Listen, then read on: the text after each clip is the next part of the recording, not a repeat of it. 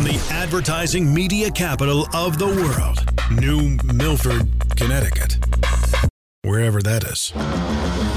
This is Mostly Automotive Marketing with Matt Wilson, a bi weekly ish podcast about all things automotive marketing. Now, here's your host, Matt Wilson. Hello, everybody. Good morning. Welcome to Mostly Automotive Marketing with Matt Wilson. Like the guy said, like Jim McCarthy from Jim McCarthy VOs said, a bi weekly ish podcast all about marketing in the automotive world. Although this Friday morning's live deal we got going on here is every Friday morning. So it's not bi weekly ish, it's just weekly ish. So thanks for tuning in. Tuning in, rather. Mostly Automotive Marketing with Matt Wilson is brought to you by SToK cold brew coffee.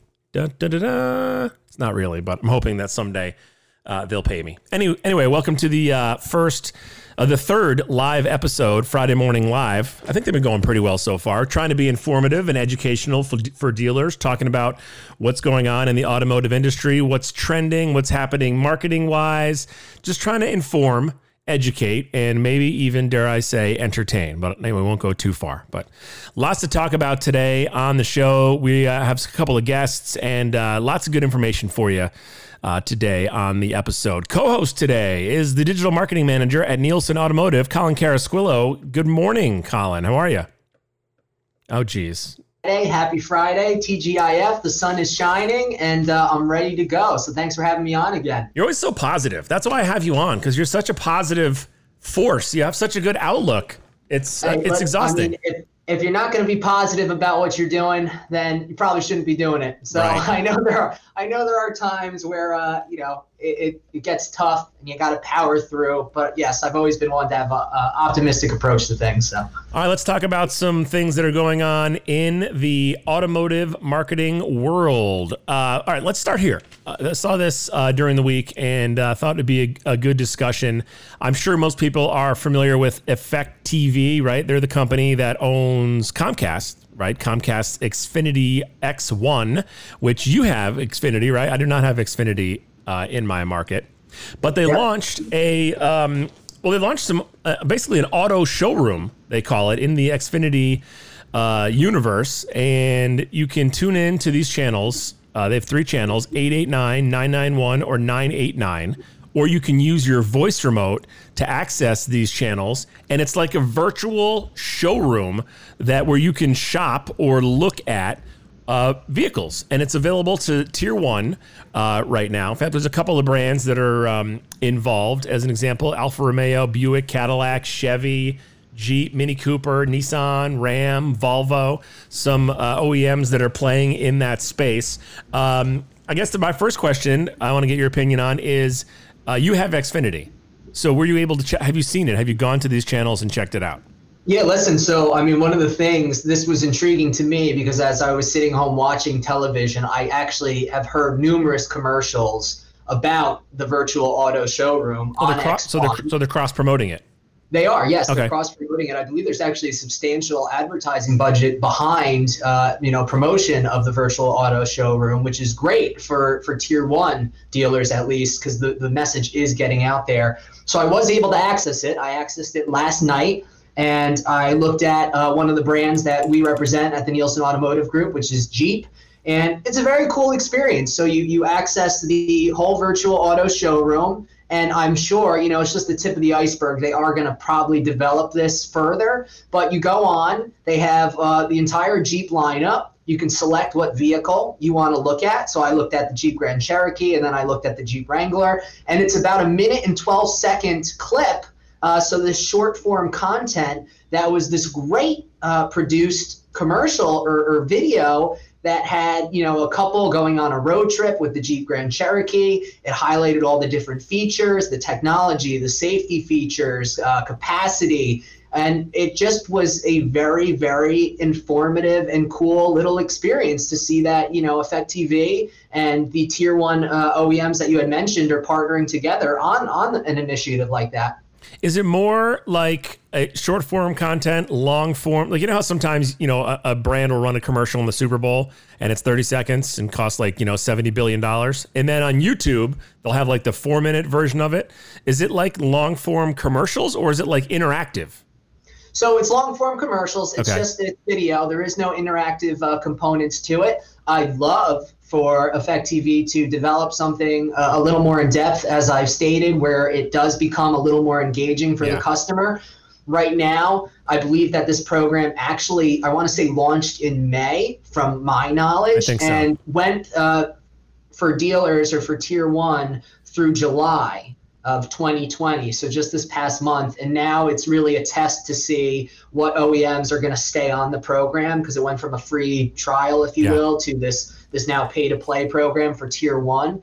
Um, so, like I said, I think Effect TV would be very happy to have input from tier one or the OEMs because they'll know, all right, this is what we need to do to get more engagement from not only other dealers, but from uh, customers in the long run. I'm anxious to see. I, I tried to do some research and wasn't able to find out. And maybe I can get a hold of someone at Effect TV. I do know a couple people to find out. Um, I mean, maybe we won't find out. It's none of our business. What the cost, what the cost is to the OEM, and if there's ever a programmatic down the line, maybe there's a programmatic solution to this that could be usable for either tier two or tier three, right? They know what you're watching, they know where you live. So maybe at some point there's an opportunity for, let's say, tier two. We'll start there. For you know the Northeast region, let's say, to be able to showcase their vehicles, um, on this on these channels and make it a little bit more you know region specific. Like for instance just use all-wheel drive as an example. You know I, you know as we know you know all-wheel drive and and uh, you know four-wheel drive is all the rage up here. There's parts of the country where everyone's buying rear-wheel drive trucks. Doesn't happen where I live. Um, but you know maybe there's a tier two uh, opportunity for this down the road. I will be interesting to see how they handle it. And like you said when it goes from being free to being uh, paid, which I be- we believe happened in July, um, what the kind of retention was OEM wise. Did they all stay on? Did some of them bail after the test? I'm wondering what, if we can get some answers to those questions. Uh, and then, like you said, could it be interactive? Like it would be great if you could have your remote and flip around and check out some, you know, interior shots, some exterior shots, safety features instead of just watching. Because I'm wondering, are people going to go there? Like, geez, let me go to this channel. Let me go to channel 889 and watch a minute and a half commercial about a, about a Mini Cooper. A Mini. Right. They don't call them Mini Coopers anymore, do they? yeah, like, the cool kids are calling them Minis, no. so we'll call them Mini. Like, will, so, like, will people do that? Um, I want to address a couple things that you had brought up. Yeah, yeah. I think the next logical step definitely is to uh, look at it from not just the tier one perspective, but then a tier two and tier three perspective. Tier three, obviously, being the dealership. So for us, uh, where I see that actually fitting in is the fact that Effect TV also offers a full suite of products and they're not paying me to say this. So, you know, mm-hmm. but the whole point sure. is that Effect TV. uh, listen, I'll share some of the ad revenue if yes, that's the case. My man. but uh, Effect TV does have a full suite of products where, you know, they have their connected TV and their over the top uh, advertising. They also then have partnered with another company, uh, TV Squared, which they do their instant impact studies with. And, and instant impact, for those of you listening, basically is a platform where they'll Pixel. So this is Effect TV uh, in partnership with TV Squared. Pixel three pages on your website. So let's say hypothetically, uh, new vehicle inventory, used vehicle inventory, and then a, a service page or, or whatever you'd want to track. And for 30 minutes after one of your commercial airs, they will be able to track lift to your dealership website. Like now, it's it's not a perfect science, but when dealers are always in the hunt for attribution for broadcast television, right? These kind of traditional media buys. Mm-hmm. This um, makes it one of my favorite words, more tradigital. Ooh, look at that. Let me hold on. Let me write that down. Tradigital. so, tradigital. That's right. And and that whole point being that now you're taking the traditional forms of advertising, which you know tried and true. I don't necessarily know if that's the case. Dealers like to put a lot of money in these traditional forms of advertising. Now you can sort of have a higher level of attribution. So maybe, just maybe, and then I want to address the other points of what you're talking about. If Effect TV knows that these people in these markets are utilizing the automotive virtual showroom that they've set up, that they are gathering more information about customers that they then can advertise to on behalf of these respective brands or build out their database on a, a tier two and tier three level. So I think that's the natural progression. Yep. Um, and then to answer your other question about engagement and interaction, I think what we will see, you know, especially with the the pandemic, you know, COVID nineteen still ongoing, people are home, people are consuming more media than ever before.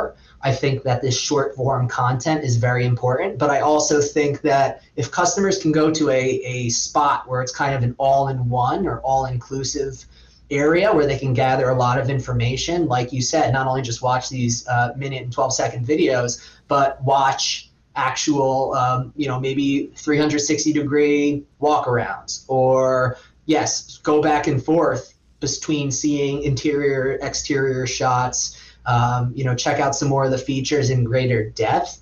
That not only will that help Effect TV and their mission of gathering that that database of customers, right, that are truly engaging, but I think that that would help dealers in the long run uh, provide a, a, better experience, or I should say, not dealers, but provide the tier one and tier two initiatives uh, to give dealers a better, you know, advertising avenue in the future.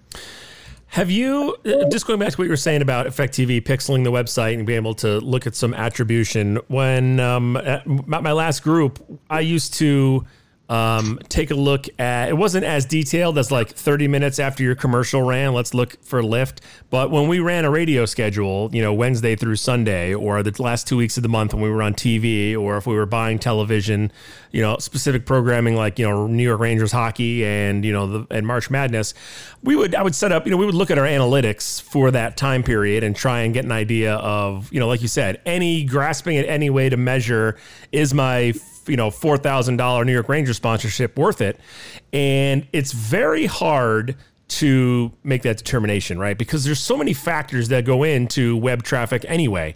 You know, it's right. not like that's the only thing you're doing. If you have a Conquest e-blast going out the same day that your television schedule or radio schedule starts, you don't really know, okay, well, this lift is for this reason. Maybe it's right. a combination of of these things. There's really no way to um, to measure it. And so the question becomes is, you know, this pixel way a little because you're you're narrowing the window that you're trying to you know, okay, 30 minutes from the commercial. So basically, you're trying to say the person saw the commercial, they picked up a different device and they searched your business or landed on or Googled you or landed on your homepage somehow. So you're narrowing the window, which I guess technically would give you a better accuracy is if that spot time you know counted for that traffic. But prior to this being available, did you monitor your Google Analytics for when you were doing traditional campaigns to see if there was a lift, and how much credence did you put in those results? Yeah, listen, I mean this is this is one of those things where, you know, as I mentioned, it's not a perfect science because even with the uh, pixel on the website and being able to track this lift, um, you know, people like you had mentioned could be just googling our business. They could be on our website right now and our commercial is airing. Let's say hypothetically you and i are having this conversation on this podcast. Let's say one of my dealership commercials is airing and then you know i just decide to go on the website or you decide to go on our website or there's millions of other people that go on our website. Not millions but there's a lot of other people that go on our website um, and they would be considered part of that lift so I do want to say that although it's one step closer to attribution, it is not a perfect science, as I, I previously mentioned. And to answer your question specifically, you know, we originally, yes, always look at Google Analytics. I think that that's kind of an, an unspoken right. rule in the auto world is you will uh, partner with different vendor partners and you will use their dashboards, but you will also use your Google Analytics as a way to one, check that both information that you're getting presented is accurate. Um, I I would say no. Originally, with commercial spots, we were not monitoring lift, uh, whether organically or paid or anything like that, from a commercial spot. I think that that's very challenging to do for one, I never asked for our uh, air schedule, right, or run schedule. Right. So let's say you know talking to a traditional uh, agency or you know those com the Comcast or cable companies that you'd work with because there are more than just Comcast. Um, you know, you would say to I guess your rep, hey, can I get the run schedule? But I'm not even sure if they could tell you when the spots would be airing. Now that's right. just me being a digital marketing guy. I know you you as an agency account director might have a little more knowledge, so I'm going to flip the script and ask you. But can you even know when your commercial spot is going to air exactly or, or no? Uh, you can get well after the fact. You can get spot after times fact, like radio. Right? See, that's what I thought. Prior, so, prior to the fact, you can get you can get um, estimates. So like in 2012, when I was the marketing director at a group, we bought a Super Bowl spot uh, locally in Connecticut on a Connecticut station, right? And you know it was like you know whatever like you know eleven hundred dollars or whatever it was and um, I think it was when the Super Bowl was on N- NBC. It was through the local NBC affiliate, and um, we were buying like, oh, it's gonna be uh, in the either in the pregame show or in the beginning in the first half of the first quarter. Mm-hmm. So you know you had an idea when it would run, but especially with live sports, it's fluid based on what's going on. So you don't really know before, unless you're buying specific programming. Like if you're buying sports, you're buying March Madness, you're buying a new sponsorship.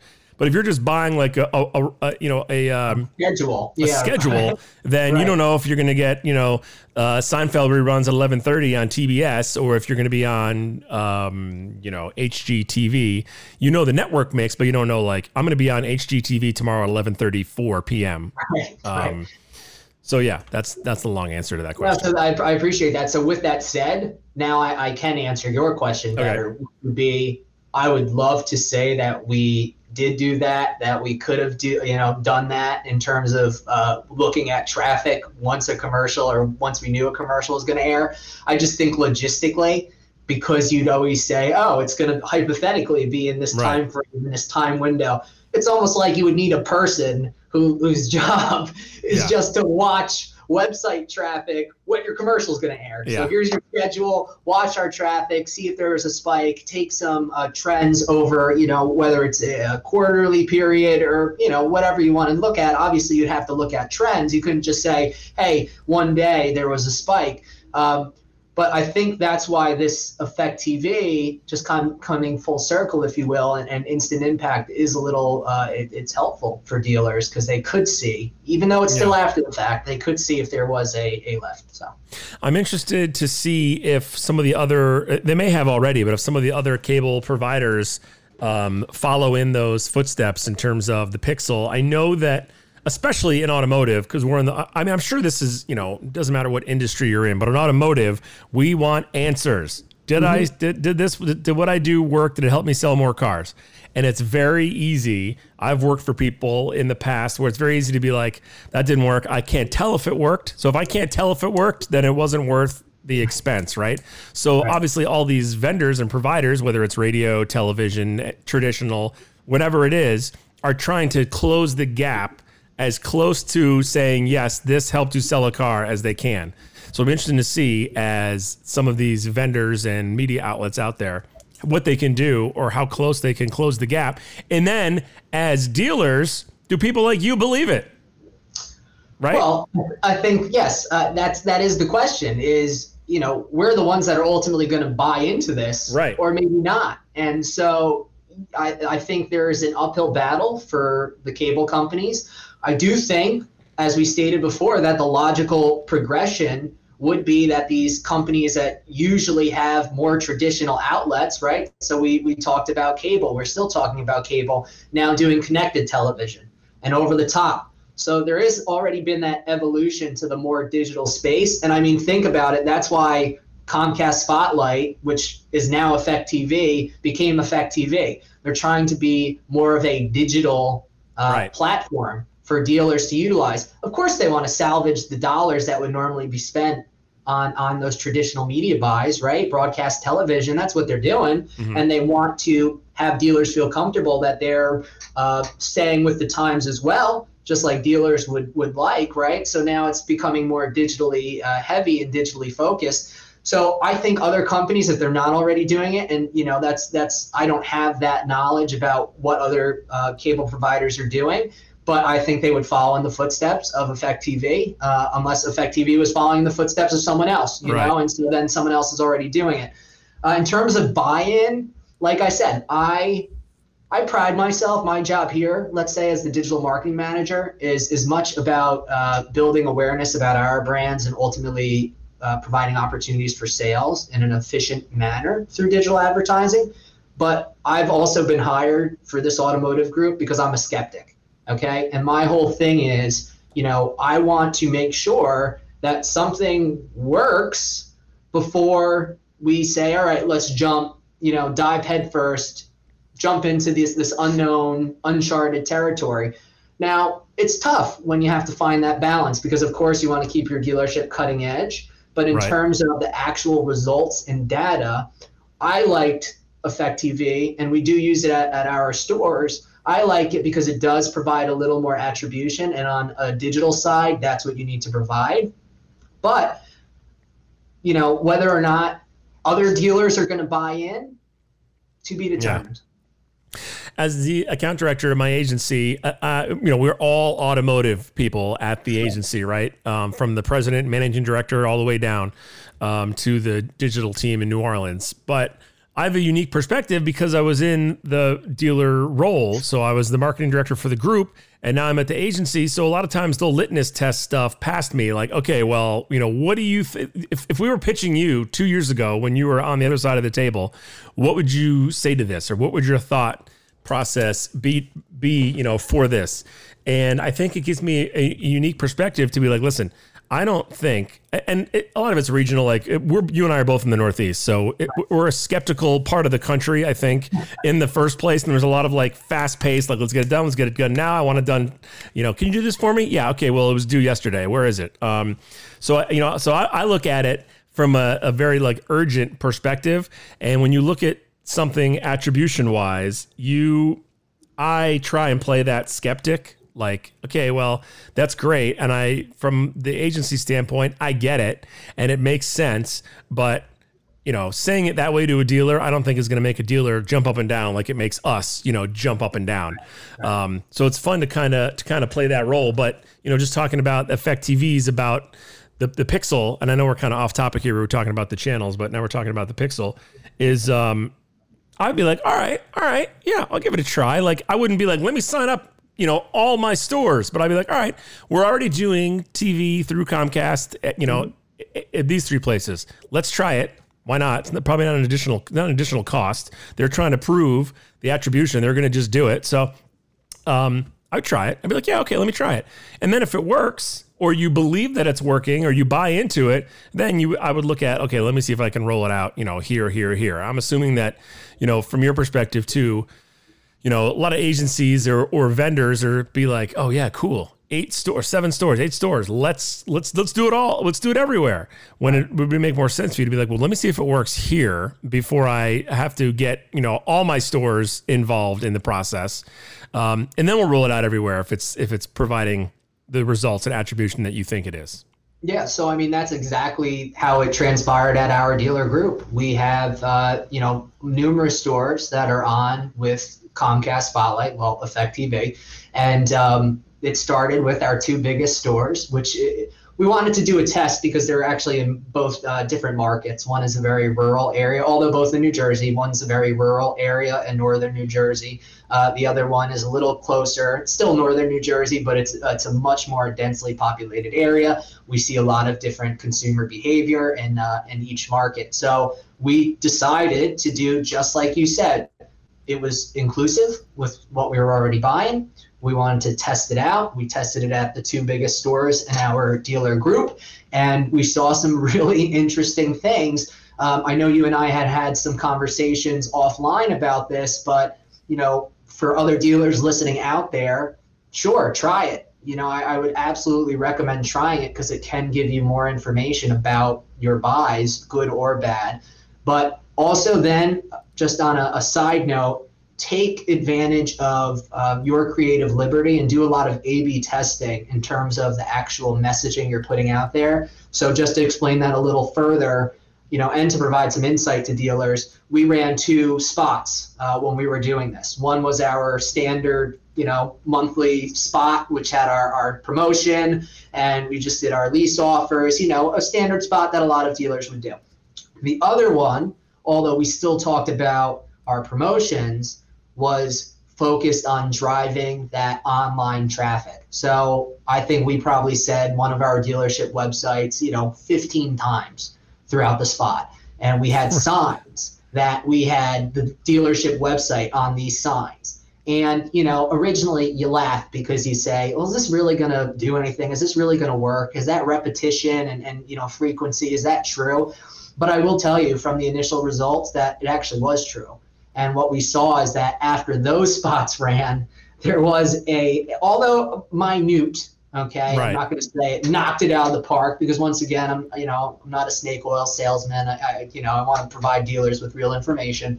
That the uh, spot where we mentioned the website numerous times actually did within the 30 minute window provide more lift when we were actually uh, you know tracking that through the instant impact solution. So there you go. Thank you. Hey, everybody, this is uh, Mostly Automotive Marketing with Matt Wilson, Friday Mornings Live, our Friday morning live show. My co host today is Colin Caras- Car- Colin, man, with your name, Colin Carasquillo, Digital Marketing Manager at Nielsen Automotive Group. Let's take a commercial break because I have 34 cents to make here. It's very important for me to generate the 34 cents of revenue that I'm going to get from reading this commercial. So hang on, Colin. All right. We'll come back in just a second. Uh, if you haven't heard about Anchor, it is the easiest way to make a podcast. Because making a podcast could be a little bit of work, but Anchor makes it easier. Let me explain. First off, it is free. Everyone likes free, right? And the technical aspect of making a podcast sometimes is the hardest part. And Anchor takes that problem out of the equation. They have a creation tool that allows you to record and edit your podcast right on your phone or your computer. Right? Easy. And then they distribute it for you because that's the hard part too. You want to get it on Google and you want to get it on Apple and you want to get it on uh, Frackle. Is that even a thing? I don't know. You want to get it on um, where else do you get podcasts? Stitcher. Anchor takes care of all that for you. Spotify, that's another big one.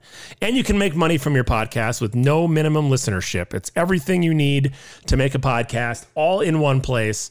Download the free Anchor app or go to anchor.fm to get started. You can download the app in the App Store on your phone or go to anchor.fm to get started. See, Colin, my old radio career does come in helpful when it's time to read a commercial because wasn't that fantastic?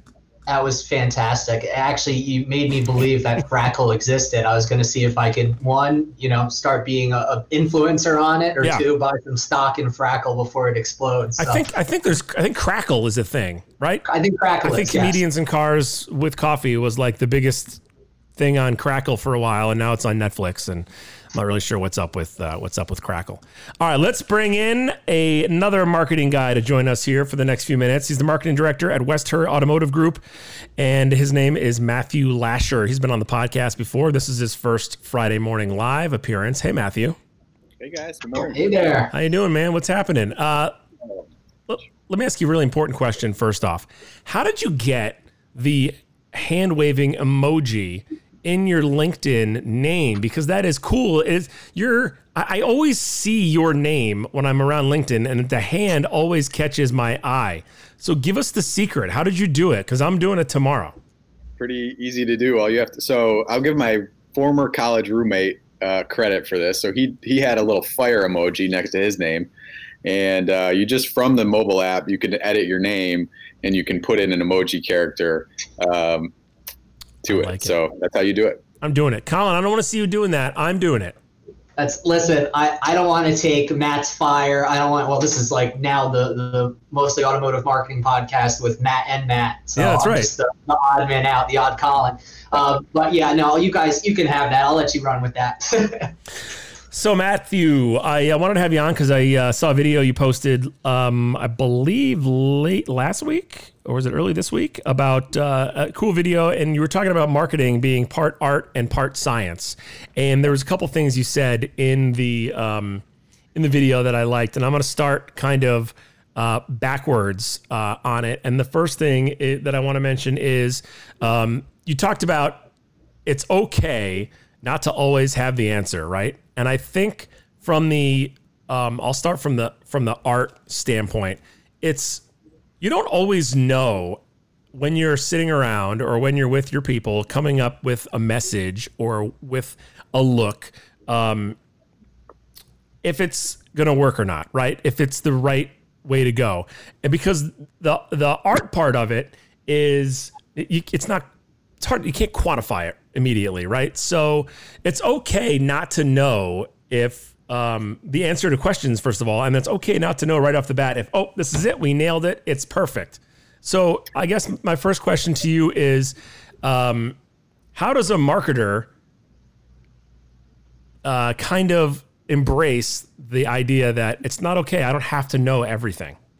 So I think this is a really tricky and important question for people to understand and be self-aware of. I was a DJ in college, and when you're playing music, you gotta you gotta get a response from the crowd, right? And so like you can kind of ride a wave. You don't always know what they want to listen to next, but if, as long as you know music, you can kind of you can kind of feel it. So um, I think marketing is a discipline that's like that that rec- really requires you know a patient understanding of what can work and what can't work.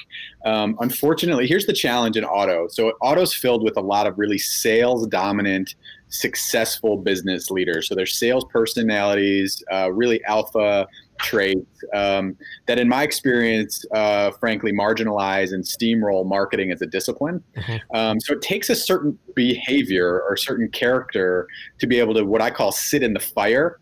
And I've been in this fire at West Herr for nine years. Okay, so um, you kind of get used to the pressure that comes with that. Um, you have to have opinions and you have to be able to articulate them in logical ways, but you also have to be honest and truthful enough about saying I don't know. This might not work. Let's take a flyer. You have to be comfortable with failing. I mean, if you go back to like 2017, Instagram stories wasn't a thing.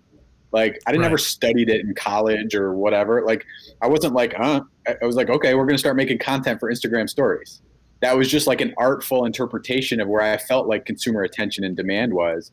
And so it's not always going to perfectly correlate to some CRM lead management report you know? And i think in our space and especially in marketing and auto the tendency is to like over analyze or over measure things sure. there's so much distortion and the point i was trying to make about art versus science and that linkedin is there's a grand canyon of data what i call the grand canyon you have all this digital signals all this digital noise that we can interpret and we can measure and we should. We should take the time to understand that. But it's a grand canyon compared to the financial statement results there's not a clear correlation often between these these KPIs, and you have to be okay with that being true.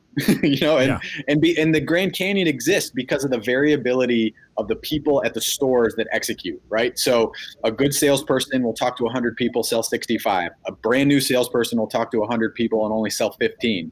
That's not because of quality of marketing message. There's an executional challenge there that distorts a lot of our decisions and strategy. So I just think it's about being vulnerable. So yeah, I got listen, amen to that. Uh, do you mind if I? Yeah, thank you. I mean. I, I watched the video and you know I thought what you said in there was was spot on. Uh, and now that you just had mentioned it again, this Grand Canyon, I, I love that analogy. So the challenges of marketing that you talked about specifically, obviously, is providing a positive return on investment or providing a, an ROI in general, and then impact on the financial statements. So, as a digital marketing manager myself, I know that that's exactly what our general manager and dealer principal, you know, that's what he's looking for. So, for other marketers out there, how would you basically connect the dots that you've alluded to and what wisdom, if you will, can you provide to those marketers in those positions? Because I think a lot of people, I mean, I see your engagement on LinkedIn. I think a lot of people look up to you. I think a lot of people think that you're a, a thought leader and a forward thinker. I certainly do. So, with that, you know, the, the marketers that are experiencing these same challenges, what advice or wisdom can you share with them about connecting those dots? Well, first, I think it's it's largely about credibility within your team Um, I know a lot of marketing people, marketing directors that don't have that much experience, frankly. So, um, I mean, I was a sales manager, salesperson, finance manager. I did the jobs at the stores and I know the team. Now, I've been in this role longer now than I was ever at the stores. So I'm starting to get a little disconnected from the frontline team, which is a challenge to, to break through, right? Um, but the, the, the general managers that I've worked with in the past, they understand that I did some of these jobs. So I have empathy for the sales manager that's dealing with the question from a salesperson of, "Hey, boss, do you know where these keys are?" And you're you got you're, you're calling somebody, you got on the phone, you got three people standing behind you, and you're like, did you look for the keys and the salesperson says no not yet and so okay start there right so like i have this perspective of like some of the challenges that we face on the sales side and i think it's you got to be very careful as a marketer not to finger point and say, well, the salespeople suck, right? Like I, that's not going to get you anywhere. You got to be empathetic to the fact that the salespeople have to deal with getting no's seven times out of ten, and they have to deal with that every day, and they have to get up and be positive and prospect and work and grind every day. We can live in our theoretical land, you know, um, but I heard Gary Vee talk about it one time. It's like a football team. The sales team is like the offensive line. Marketers are like the star wide receiver, or maybe a mediocre wide receiver if you're not that good. Um, and you don't get anywhere unless the quarterback, the president, or the owner, or whoever throws you the ball. Right. right? And so you got to build this team chemistry. We're all in it together. I could have the best, smartest philosophy in the world, but ultimately, if there's no buy in from the team, if there's no mutual respect, it's not going to do anything right? And you also have to be okay. But I think this honesty policy and being okay with failure is important, right? Like when I pushed DR four years ago into our platforms and we spent a whole bunch of money and we, we used the products and whatever, it proved out not to really be that meaningful. So you could call that a failure, or you could say it was a little ahead, or you could whatever you want to say, right? But ultimately, I had the the backing of the team, it wasn't like a unilateral decision that I made. It was we talked about affordability, we talked about consumers caring about payments, and we said, okay, well, this is a way that we can put somewhat meaningful payments in front of people as opposed to MSRPs, right? So you you get to a place where you get to then make the execution, but it doesn't just you you don't just sit in a closet and like dictate and demand and then criticize when there's failings. Now, thank you. You know, I, I, as I got two uh, group marketing directors on the line here, I, I, have something that I'm interested in your opinions on uh, for both of you, and and and then I'll, at the end I'll give you my opinion from my perspective. Is what do you think about first, and what is correct to think about first? The message, or the art part of it, or the science or the tactic, the placement, where I'm where I'm going to advertise the message. What, which which is in your head first, and does it does it matter? Can you go both ways? Uh, we'll start with Matthew. Okay, I was going to start with Colin. Let's um, start with let's yeah. start with Colin. Matthew, uh, Matthew had a long answer. Push there. him into the fire first. He used to be yeah. in the pressure cooker situation. now, look here, here, Here's my answer to that, Matt. I, I would say. Um, uh, it's funny you're talking about sequence of order, order mm-hmm. of operations. Um, I was thinking about that two days ago as like a, a, a, a, LinkedIn post. So maybe I'll maybe I'll expand on that later. But I think um, I believe there's no unilateral one way answer, especially in the art side of things. Um, and I think we should be more comfortable making more and more and more content. Like ultimately like we need to operate like little media companies mm-hmm. and create shows like like i've not been a podcaster or whatever but we created this little five questions with matt series where i'm starting to interview people internally and externally just to like create content right? We have Buffalo Bills players. We we operate in Buffalo, New York. We have Buffalo Bills players on our influencer roster. But that happened, by the way, by building authentic relationships with these players. It wasn't just like, hey, will you do this post for me? I'll pay you 500. Right. It was like, hey, I want to get to know you. I want to tell your story. I want to help build up your brand. I want to help you with your nonprofit initiatives. Like that's how we did that. And it took three years. So you got to be patient right? So so i think order of operations um, it's not like i'm sitting in a conference room like hey what are we going to do for like september's sales event? Right. Um, you know, we get that oem pressure and things that we got to put out there that way but um, but you know i guess i just take a, i try to take a longer term view and just you know go that way. As long as i feel like we're in the long term directionally appropriate way um, i feel good about the direction. I like it. Colin Yeah, so I would always think. I mean, I I think Matthew is spot on in terms of taking that, the fact that there is no unilateral approach. I think a lot of what makes, especially in this day and age, let's talk about. You know, you had mentioned influencers and, and social media.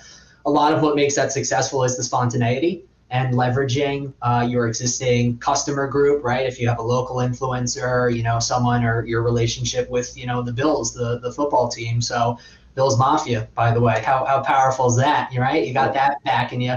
Uh, yeah, like it must be a Patriots fan over there. Yeah, exactly. So, um, with that said, though, I always look at it this way. I think that your message is going to vary depending on what platforms you're utilizing in terms of getting in front of your desired target market. Now, I know that that's super politically correct, but I'm going to give you an example. Right now, we're running a Pinterest experiment, if you will, on the tier three level. And the whole idea behind this experiment, knowing Pinterest's demographics, primarily female, young parents, right? Uh, knowing that we're taking this whole idea of doing a road trip in a Jeep Grand Cherokee on Pinterest. And in that, we're talking about, you know, your family and safety features and things that would actually resonate with a new parent and preferably someone who's female, which we know that females hold a lot of purchasing power, especially when it comes to you know a big purchase like an automobile. So with that, I would always say that messaging is going to change. Our job as marketers is to not limit ourselves. And sure, there are always limits in terms of budget and what we're fully capable of in terms of technology and things like that, depending on who our vendor partners are, if we're doing this ourselves. But we need to be agile. We need to be uh, serving those relevant messages to the audience that we want, the relevant audience, on a platform that resonates with them. And I think that that's really marketing 101. You know, it's it's serving the message at the right place at the right time to the right person on the right device. Um, Colin, I love that. An- I love that answer. Yeah. Our, our, branding, our branding spots. Uh, we purposely filmed 40 different actors that look different, look different demographics, whatever, um, in some of our TV spots. But we can take these little actor snippets yeah. and turn them into social stories or you know whatever. So we have a lot of variables where I can show, you know, a stay-at-home mom that's 40, I can show her a similar person to herself or I can show her a younger male person, or I can show her an older male. So there's all sorts of like experiments that you yeah. can do with respect to what is the appropriate message. You know, what is because we can come up with these like stereotypes of people, and you know, I think that's um, Avinash Kaushik, who's the digital evangelist at Google. He talks a lot about see, think, do.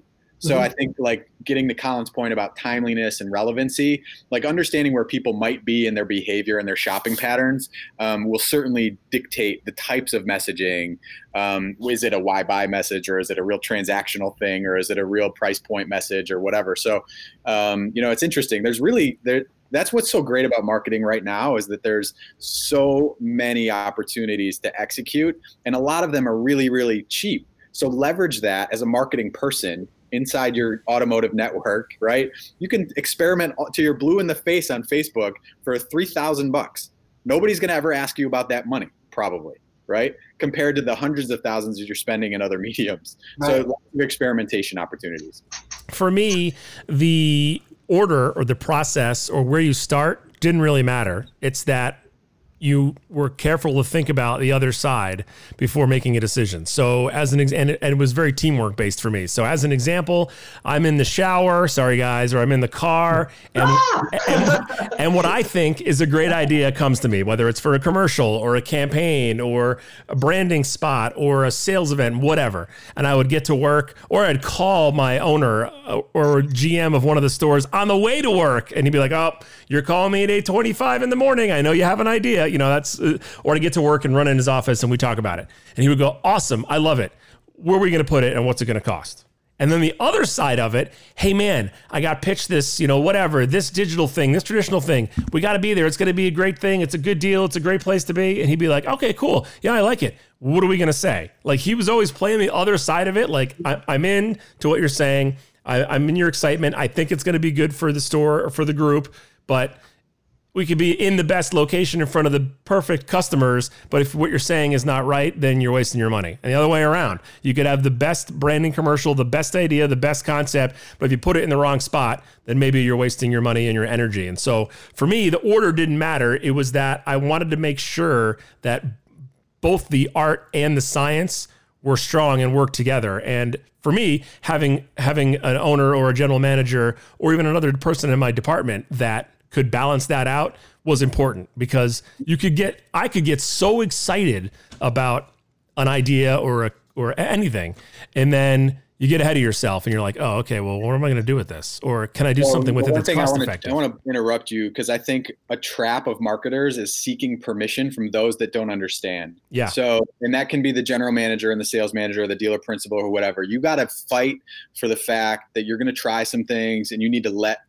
so, but but to do this, you have to execute and sort of do first, ask for permission or forgiveness later. Yeah. Like you don't like, and I learned it just took me years to figure out. Like I would go to these ad meetings with our senior directors and be like, okay, here's what the plan is, and what do you guys think? And it'd be like crickets because yeah. people don't know and they don't know what to say. You know, so ultimately we turned the format into uh, basically an entertainment show where we show them all the stuff we're doing. Yeah. Right. They can react after the fact. They don't need to comment necessarily on like, is the logo the right size on this thing and whatever. Right. Just like, just go, just do yeah. and execute, and then you'll have confidence to then embrace their feedback and move going forward. Yeah. I think too, as you're you know, depending, like if there's any marketers listening, as you gain confidence or your group gain, like when I started at, at the group I worked at in 2011, it was my first foray, for, foray into the automotive industry. So I didn't have the confidence to know, uh, you know, a, a, lot about automotive. And as I got more comfortable and things went well, my it, it went from that. Hey, here's here here's what I'm thinking. What should we do? To here's my plan. Here's what we're gonna do. Here's where we're gonna be. Here's what we're gonna say. Here's gonna here's here's what's gonna happen. And I, you know, week one, I'm like, listen, I want to spend you know this money on this year three, uh, I spent this. Here's where it is, and uh, you know, here's what our results were. So if there's any to that point, how you could build impress people. You're a new marketer. You don't have any automotive experience. Go to the owner, go to the director, and say, "Look, I want to work at the store for a month. I don't. I don't want to have any ideas. I just want to be, or like if you're not in the store, if you're at an executive office, if you're at the store, be like, look, I want to sit next to the sales manager for the whole month. Yeah. I just want to hear the sales conversations. I want to hear the follow up calls. I might even make a couple phone calls to customers myself. Just jump in and be like, even if that's not your nature, just try to yeah. like get some of the sales piece of it because it's such an important sort of perspective of our industry that you can't just fight against it. You can bring in the Amazons and the Carvanas and all the strategy and all the friction points, and you could do all that, but it'll be very well received if you just say, "Hey, boss, I want to I want to learn a little bit more about how we're doing things now." Before I sort of suggest where we go next. I used to like to sit in the BDCs sometimes. Like if I, you know, like at my like home store, my office was, you know, upstairs in the back. We were kind of in our own little space, um, you know, kind of removed from what was going on. But when I would visit stores in the group, I would usually plant myself in the BDCs because I didn't have an office or a place to work or whatever. And I'd, so I would go sit in the BDCs. And often my point of contact at the store was the BDC manager because they were the person who are, they're seeing what marketing is doing and they're the first point of contact in a lot of situations. And so I would go to the BDC and then from there I would hear what was going on. I could hear the BDC um, representatives, you know, their sides of the conversations. I could get the feedback from the BDC manager. We could talk, look at the CRM together. And I feel like that keeps you in, because it's easy to be like, oh, my office is upstairs. I have no idea what's going on. You're looking at it from the, from you know you're looking at the CRM and you're upstairs and when you walk by you're like oh there's the showroom. But sitting in the BDCs with the phones ringing hopefully the phones ringing and everything going you know going crazy and getting the energy you can kind of get in it. I feel like I could get take the temperature of what was going on in the store. And I could tell by the by the BDC manager's stress level whether or not yeah. things were were operating the way they should be or not. If she's all kicked about, back what about asking to be involved in a sales meeting? Be like yeah. hey could I could I participate? I just want five minutes. I just want to talk about AutoAlert, or I want to talk about email, or I want to talk about like pick a little nugget, you know, and like spoon feed people because they're not all going to understand everything that you know. But spoon feeding little nuggets here or there of like, look, people are busy; they don't read a whole email, so your email should be as short as possible. If you can't read an email while driving in your car, it's too long right? Yeah. So you know what I mean? Like little little nuggets like that. We're encouraging people to like you know do do good marketing behaviors. Yeah, so I want to chime in at this point in time. I mean, I've been listening and, and there's a lot of things that you guys unpacked, but I could not agree more with the little conversation that just took place here, which was basically, you know, you guys need to be, and Matt, Matt and Matt just spoke to it, but I think a lot of the opportunity on a marketing side of it comes from actual engagement with the rest of the team. So, Matt Lasher, you brought that up. And that's the point where, you know, you want to know what is going on on the sales floor, what's going on in your BDC department if you have a BDC department, because as the marketer coming up with the messages, you need to make sure that that message is being consistently disseminated out by the people that are actually going to sell your product. So, I mean, if we're talking about a certain promotion, we have a certain amount of money or percentage off MSRP on a vehicle. Well, if someone calls in and they're interested on that vehicle, you need to make sure that the rest of your team is educated. And this kind of come full circle to this whole idea of a, of a business being a football team or the marketing department being part of that football team, where if one portion of that is not consistently in communication with or have the consistent message across the board, then the team will not be successful. And it's not that it's necessarily anyone's fault because really everyone can work together to yeah. make that stronger. So, I mean, that's what stuck out to me about that little conversation right there was just the fact that even for me, I know that one of the things that we wanted to do in 2020, you know, our dealership group, we currently have seven stores now. And one of the things that I spoke to the general manager about, which was an opportunity for improvement for myself, is getting to each store on a monthly basis and saying, okay, folks, here are the new tools that we are utilizing. This is how you utilize them. This is how you promote yourself or build your own personal brand, leveraging what we're doing at our stores. So I think yes, from a from a holistic picture, it is a lot of art and it is a lot of science, but I think a lot of that also then is is successful when you have this cohesive unit, right? Yeah, we're just people, right? You want to, you want people to feel connected and like yeah. people yeah. struggling with their social media profiles and like what to say or what to talk about. My advice is talk talk to yourselves. So talk to your employees first. Start by building like the little pocket of embers, you know, the sun, by doing things like talk when it's an, somebody's anniversary or it's an employee's birthday or do a little fun giveaway or contest internally. Get your team engaging on the social profiles first don't care about like thousands and thousands of likes or whatever like all the vanity metrics and stuff just talk about tell your story you want to highlight Matt Wilson today. Like, where'd Matt come from? Like, brand new employee. Like, tell talk about Matt. What's he like to do in his in his off time or whatever, you know? And then those 16 people that work at the store can learn a little bit more about Matt that maybe they never have that conversation with them, right? And you start to build out your story that's authentic, and you know, just expose expose your own truth you know ultimately i think that's what as marketers what we should aspire to do is seek out and find the truth you know? Like engaging with the bdc helps you understand how we actually respond to people. Mm-hmm. not how we want to respond but like how we actually do. Right. and that that matters i think. Man marketing is fun. Isn't it fun? I love marketing. It's it fun. Hey, uh, speaking of fun, let's talk about the Bills real quick before we let you go. I am a uh, Patriots fan, and my father in law is a Bills fan. So, as you can imagine, there's often some animated discussions there throughout the year. Um, but I, I, bring it up because I really uh, enjoyed the Josh Allen uh, spot. That uh, video that you guys had, I saw that online.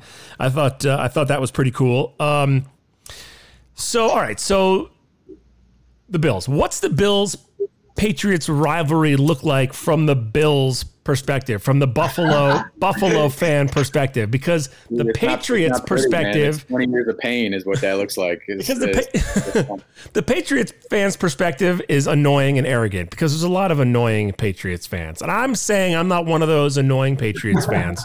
I'm not. I'm a nice Patriots fan, but a lot of Patriots fans, probably more the ones that are more closer to Boston. I feel like I'm in Connecticut, so you can be you could be a Patriots fan where I am. You could be a Jets fan. You could be a Giants fan.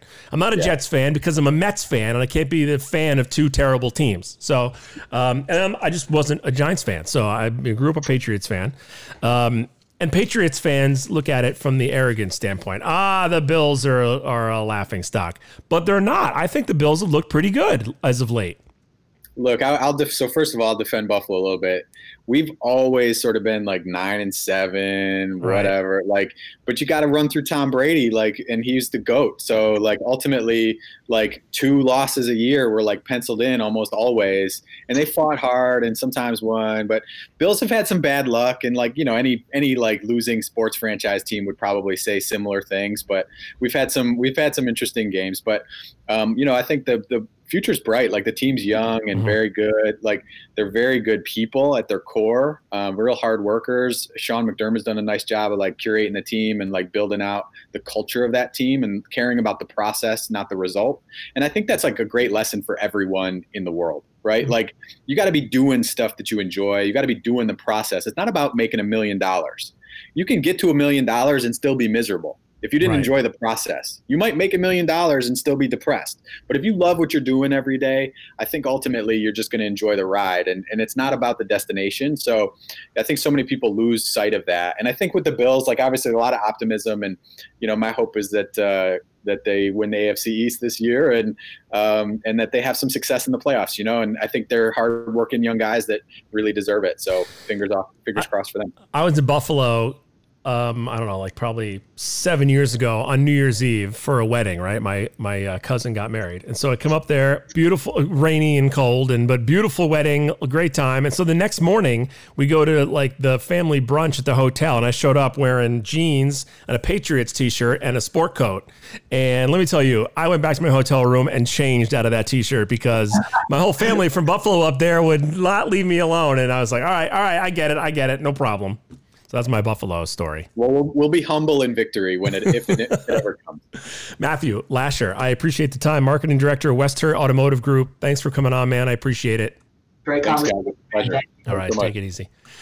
All right, Colin, we're out of time, man. This is how you plan a great talk show. You have too much to talk about and you can't get to it all.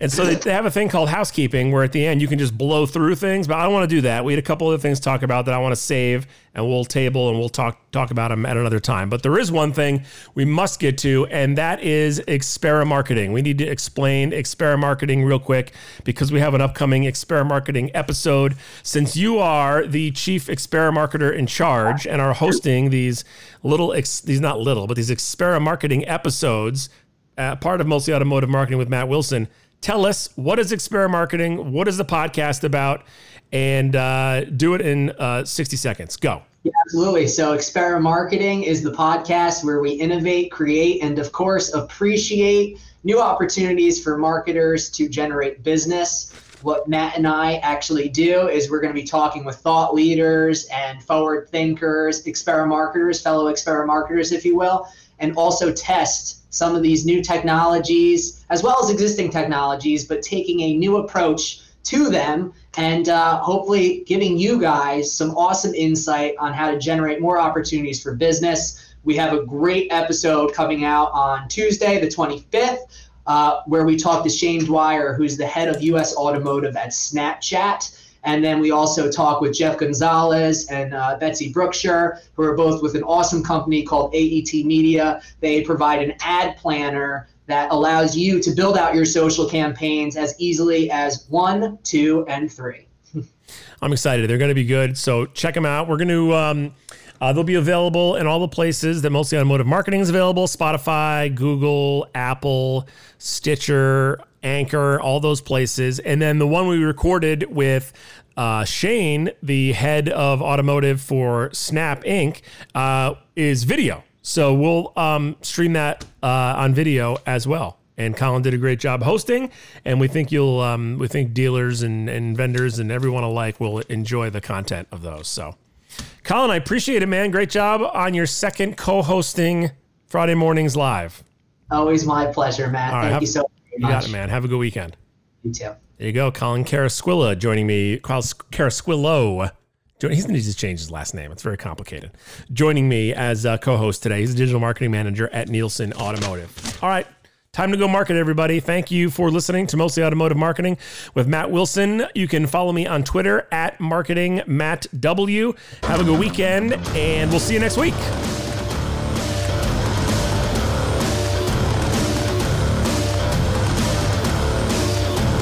Mostly Automotive Marketing with Matt Wilson is brought to you by Wait, this guy has sponsors? Oh, never mind.